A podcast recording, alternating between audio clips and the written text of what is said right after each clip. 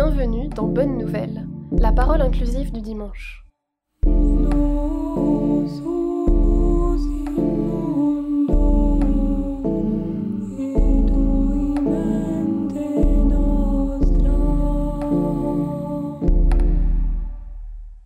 Traversée. Une traversée terrible. Une mutation profonde de la Terre et de nos incessantes activités. Un arrêt violent et irréversible de tout ce qui nous fait nous sentir vivants, nous tend le miroir de nos profondeurs. Et c'est là, dans ces eaux profondes, dans nos inquiétudes, dans nos lieux malades, non aimés, nos lépreux intérieurs, nos angoisses existentielles sur des temps et des espaces que nous ne maîtrisons pas, c'est là que le Christ nous rejoint aujourd'hui. Je le regarde de près. Je me mets tout près de lui. Cet homme tout doux, à qui on annonce que quelqu'un qu'il aime, son aimé, est malade, et qu'il ne le verra probablement plus. Le gouffre, ce Dieu de chair est pris dans son ventre d'humain. Dans les récits évangéliques, la mort de Lazare est la seule mort d'un être cher à son cœur qui a raconté.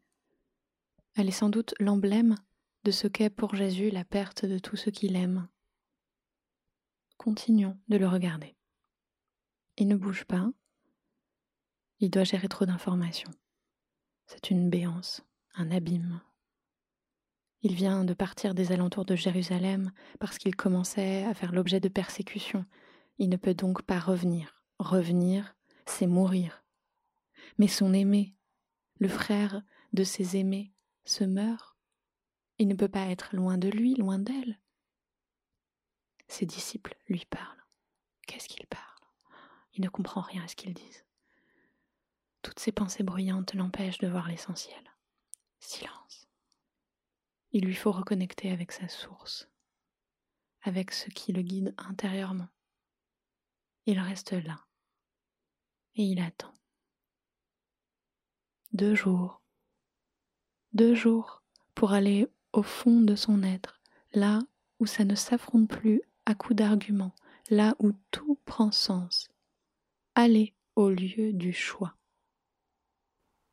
Une clarté au bout de deux jours silencieux et immobiles. Au troisième jour, donc, au troisième jour, toujours une ouverture. Retournons voir Lazare. Les disciples s'effondrent. Ainsi l'amour triomphe-t-il de la mort? Jésus a changé de voix. Il prenait une voie sage, celle de ne pas se laisser persécuter, et face à la mort imminente de celui qu'il aime, quelque chose se retourne, quelque chose se transforme en lui. Il ne peut pas continuer le chemin initié et va affronter un nouveau destin, celui du retour vers l'être aimé, celui qui ne supporte pas que les êtres aimés meurent. Il y a quelques années, une de mes amies d'enfance est décédée. Ça m'a semblé totalement irréel comme moment. Je me rappelle dans ce moment où je me prenais de plein fouet une absolue impossibilité, celle de la mort de quelqu'un de 28 ans. Je me rappelle que dans cette église affreusement froide du 16e arrondissement, où tout le monde était en cercle autour du corps inerte de mon ami enfermé dans une horrible boîte en bois, je me rappelle que au milieu de tous ces gens en costume absents de leur corps, qui récitaient des prières vides de sens, et alors même que le pauvre et gentil prêtre qui officiait semblait désolé de prononcer la moindre parole, tellement rien n'était possible, je me rappelle donc que j'ai en quelque sorte discuté avec Dieu. Je lui ai dit que tout ce fatras catholique n'avait aucun sens si Fleurane, mon ami, ne sortait pas de son cercueil tout de suite. C'était la seule chose acceptable qui pouvait se passer. Il fallait que cette mascarade cesse et qu'elle se relève. Alors, dans un désarroi vivant, j'ai souhaité de tout mon cœur, comme une chose tout à fait probable, qu'elle se relève, et que ça surprenne tout le monde, certes, mais je ne voyais pas d'autre issue si je voulais continuer de prononcer des paroles comme résurrection des morts, demandez et vous obtiendrez, rien n'est impossible à Dieu. Il y a des temps où le langage symbolique c'est joli, mais il y a des béances dans la vie où ce langage n'est pas acceptable. Je me suis révoltée contre cette acceptation ordinaire des choses, contre cette voix en moi qui me disait C'est la vie, elle est morte, il faut accepter la mort. Je me révolte contre l'injustice des personnes qui meurent seules en ce moment, chez eux et dans les hôpitaux. Et je ne vois pas autre chose à demander à Dieu que ne tolère pas ça. Non. Ça, non. Eh bien, croyez-le ou non, Florane ne s'est jamais relevée.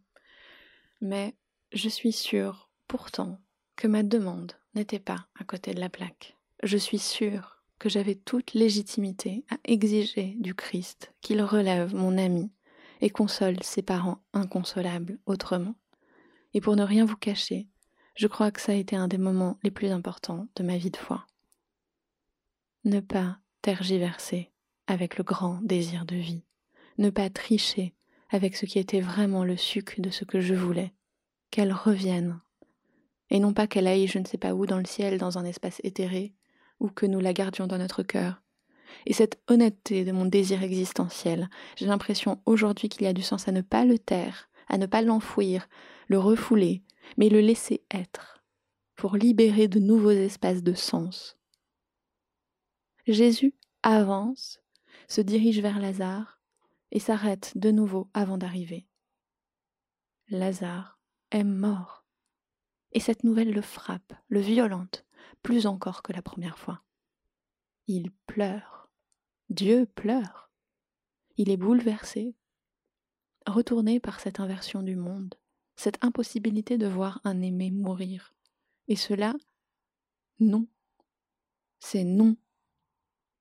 François Varillon dit que dire je t'aime à quelqu'un, c'est lui dire tu ne mourras pas. C'est croire profondément d'une manière qui se sculpte progressivement, qui change, qui se pétrit au fil du temps, que l'amour ne permet pas la mort, et en même temps l'assume pleinement. Et le troisième jour donc, Jésus choisit de refaire le monde et ses lois, de créer un nouveau monde où on ne laisse pas les morts mourir, et il nous indique un chemin, celui de participer à cette vie divine, pauvre, humble, maladroite et dense, pleine de matière, de saleté, d'irrégularité, de maladie, de mort, et de la traverser, de la manger, de la pétrir comme une pâte qui va être transformée dans un four d'amour pour faire un pain du monde, et d'offrir notre désir de justice, de le regarder comme une chose délicieuse, un pain à partager avec l'humanité entière, mais aussi avec les autres êtres, les minuscules vivants qui nous échappent, les animaux que nous persécutons, et les plantes, ces créatures douces et silencieuses. Il nous montre une voie nouvelle donc, celle de convoquer, de susciter et ressusciter toujours les êtres qu'on aime.